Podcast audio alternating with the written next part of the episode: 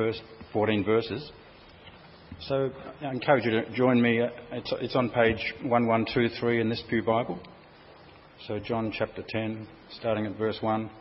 I tell you the truth the man who does not enter the sheep pen by the gate, but climbs in by some other way, is a thief and a robber. The man who enters by the gate is the shepherd of his sheep. The watchman opens the gate for him, and the sheep listen to his voice. He calls his own sheep by name and leads them out. When he has brought out all his own, he goes on ahead of them, and his sheep follow him because they know his voice. But they will never follow a stranger. In fact, they will run away from him because they do not recognize a stranger's voice. Jesus used this figure of speech, but they did not understand what he was telling them. Therefore, Jesus said to them, I tell you the truth, I am the gate for the sheep. All who ever come before me were thieves and robbers, but the sheep did not listen to them. I am the gate. Whoever enters through me will be saved. He will come in and go out and find pasture. The thief comes only to steal and kill and destroy. I have come that they, that they may have life and have it to the full. I am the good shepherd. The good shepherd lays down his life for the sheep. The hired hand is not the shepherd who owns the sheep. So when he sees the wolf coming, he abandons the sheep and runs away. When the wolf attacks the flock and, and scatters it, the man runs away because he is a hired hand and cares nothing for the sheep. I am the good shepherd. I know my sheep, and my sheep know me. This is the word of the Lord. Well, let's pray. Father, we thank you, Lord, for your word. We pray that you help us to understand it and apply it in our hearts and lives. In Jesus' name, Amen.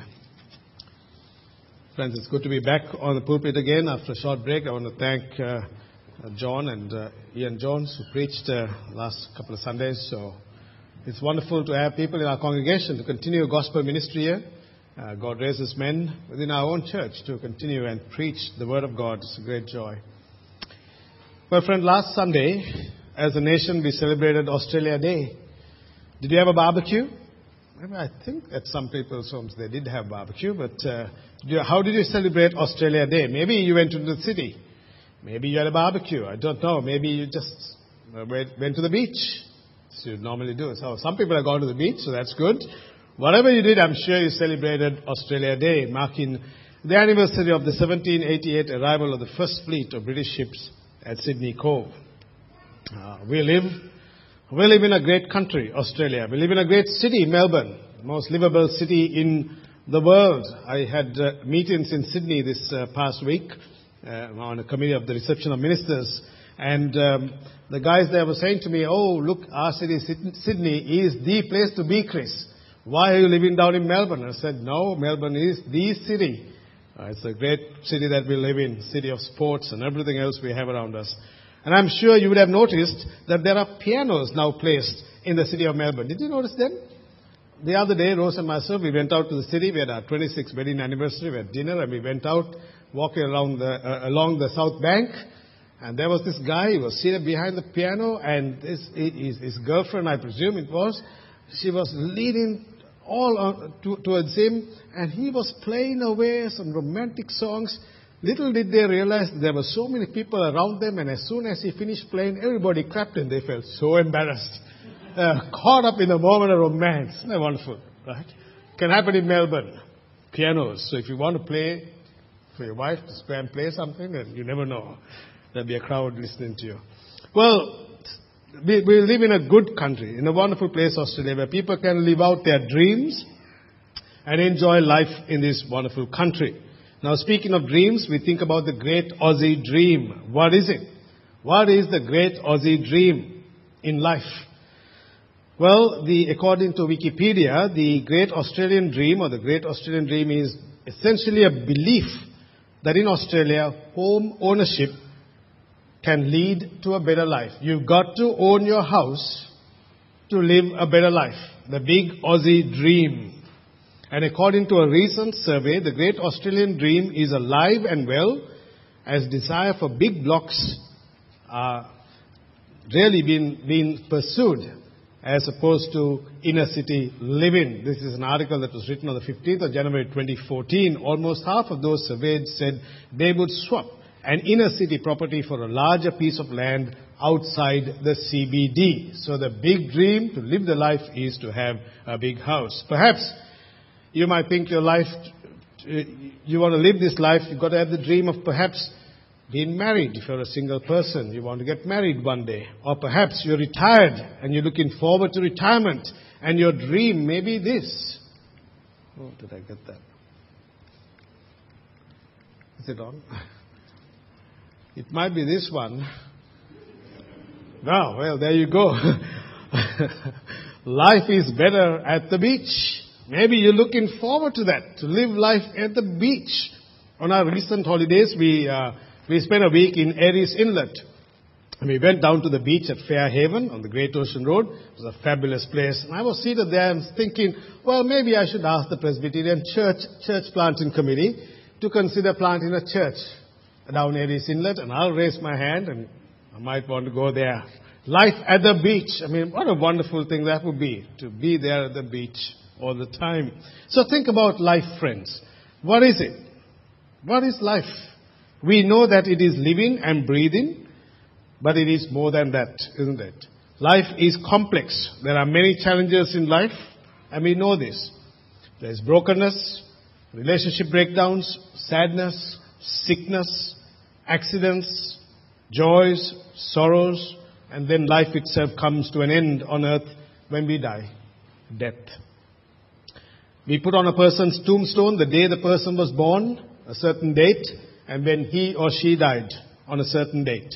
And between these two poles of time, we live our lives.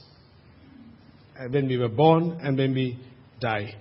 And the basic question is, does my life have meaning?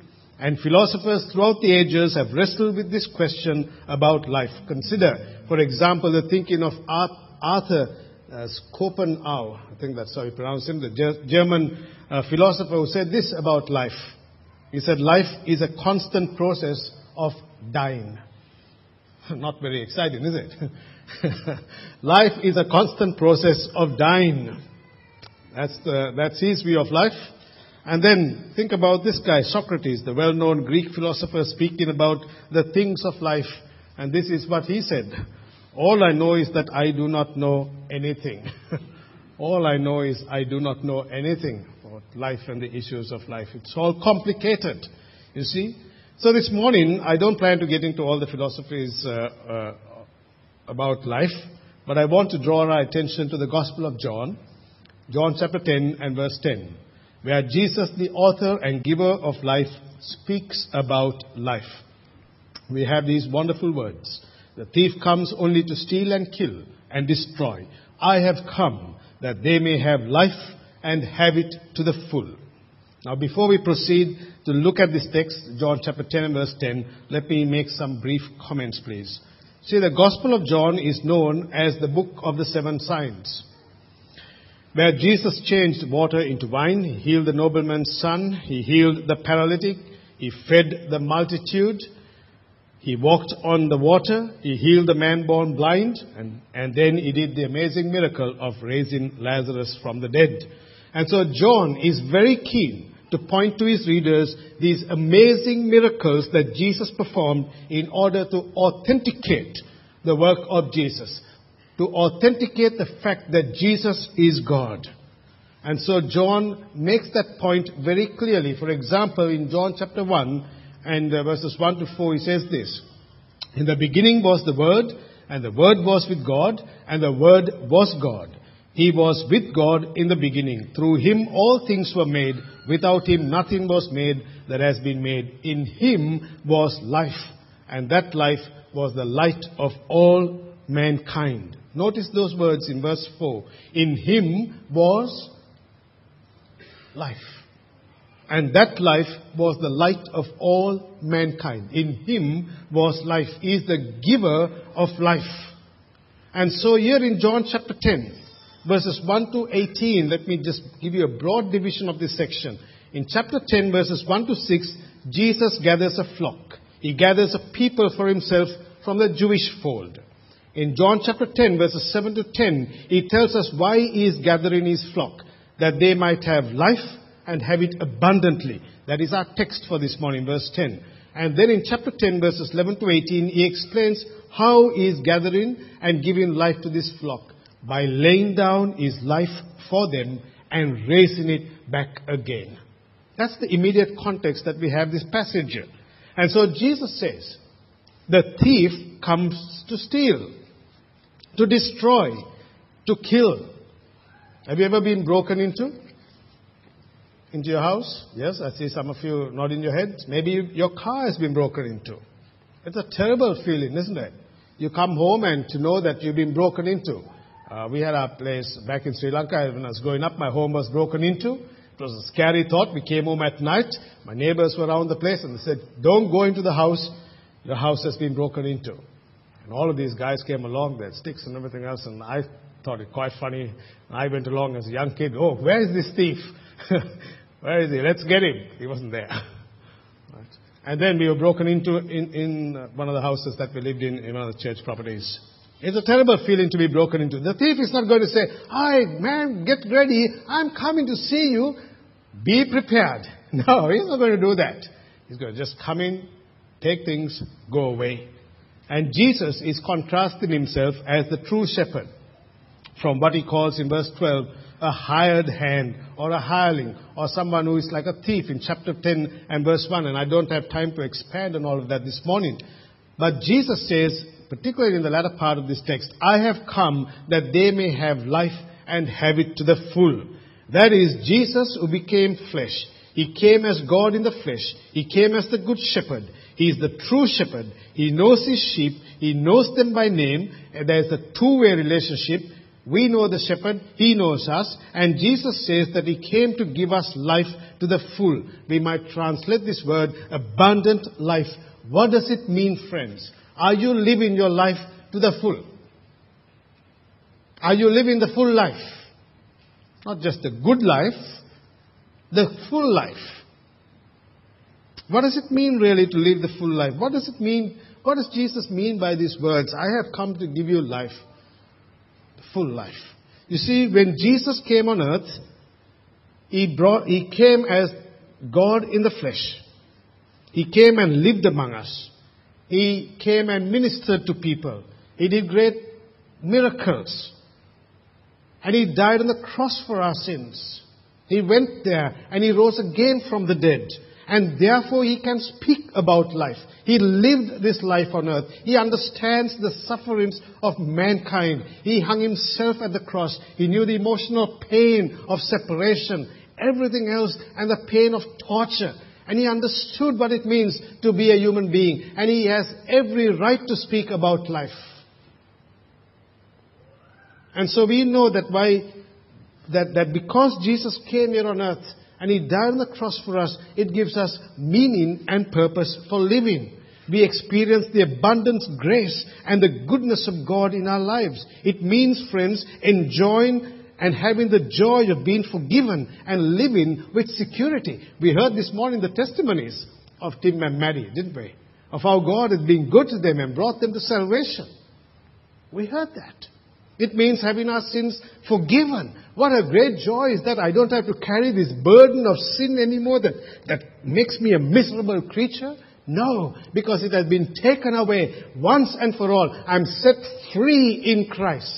What a blessing is that. To know the freedom that we have in Jesus. That's what he's saying. I'm giving you life. Life that is the fullest. It means having the joy of our salvation in our lives. It means knowing the good shepherd as the one who walks alongside us and with us. What a comfort that is.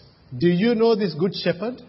The one who walks alongside us, the one to whom we can cry out to and bring our needs, our anxieties, our frustrations, our heartaches, our sorrows, and to know that this shepherd understands us and he walks with us day by day.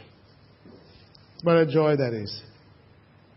It is, it means this also, friends. It means that we have the joy and peace of God even when life itself at times does not make sense. Have you tried to make sense of your life? I did a long walk from Aireys in uh, Fairhaven right up to half of the area of lawn along the beach. And I was thinking about what is, what, how can you make sense of life? Life is so complex. But when we understand God in our lives, it makes sense. Because we know our Maker, we know our Creator, we know who we are, and we know where we are going. You see, there is no good life apart from Jesus because without Jesus, life has no meaning. The Christian life is an amazing life. It's a miraculous life because God transforms your life when He converts you. You can't get this full life because one is born into a Christian family. You can't get this from your parents or your grandparents. This full life, this amazing life, it only comes through faith and repentance in Jesus. And it's literally the life of Jesus coming into your life and changing, radically altering and transforming your entire life. And so this morning, as we celebrate communion, as we remember that He laid down His life that we might live, I'm reminded of a wonderful text that says this in John again. For God so loved the world that He gave His one and only Son, that whoever believes in Him should not perish but have eternal life. See, Jesus gives us full life here on earth and life beyond the grave. That when we die, we will be with our Savior in heaven. Isn't that life? That's life. That's why Paul said, For me to live is Christ and to die is. Come on, anyone? Is gain. to live is Christ and to die is gain. It's, a, it's only the Christian who can say to die is gain. Who else can say that? Everyone else without Christ will say to die is, well, what can you say? It's not a gain. But for the Christian, when we die, it is gain because we are with Jesus. That's life. And this abundant life begins here. So, friends, this morning, Jesus gives us the full life, the abundant life here on earth, and eternal life with Him in heaven. It's not about having all the things around us. It's not about having, make, fulfilling all our dreams here on earth. It's about having peace, having joy, having God in your life having solid safety and deep soul satisfaction? Are you living the full life that Jesus gives you? Don't waste your life. When I say yours, I'm putting mine as well. I was reading a book uh, titled uh, the, the, well, the, the, Challenges of, of Ministry, uh, Dangerous Calling, actually, by Paul Tripp. And he, and he raised the important question. It struck me. I was uh, reading it uh, this past week. And he said, uh, Pastor, Preachers, are you putting yourself under your own preaching? are you putting yourself under your own preaching? Oh, wow. That's, that's the thing, isn't it? When I put, say, yours, it's myself included, right? Are we living our lives? Don't waste our lives, friends. And to those of us who know Christ, may we live thankful lives so that Christ will be all in us, always. That we keep coming to Jesus always. So let's live the full life that Jesus has given to us because there's so much blessing in it. Nothing else can give us that joy and satisfaction apart from Christ alone. Let's pray. Father, we thank you, Jesus, for, uh, for being the door for us. We believe you are the, the only door to eternal safety and security, the only door to soul satisfying pastures the only door to God. Father, we pray this morning that we will live the full life, not by our strength, but yours alone. We thank you that Christ has come to give us life and to give us life to the fullest. Help us not to waste it, but to live it. We pray that as we celebrate the sacrament this morning, may we be reminded that Jesus gave his life so that we might live. May the joy of Christ be our portion. In Jesus' name, Amen.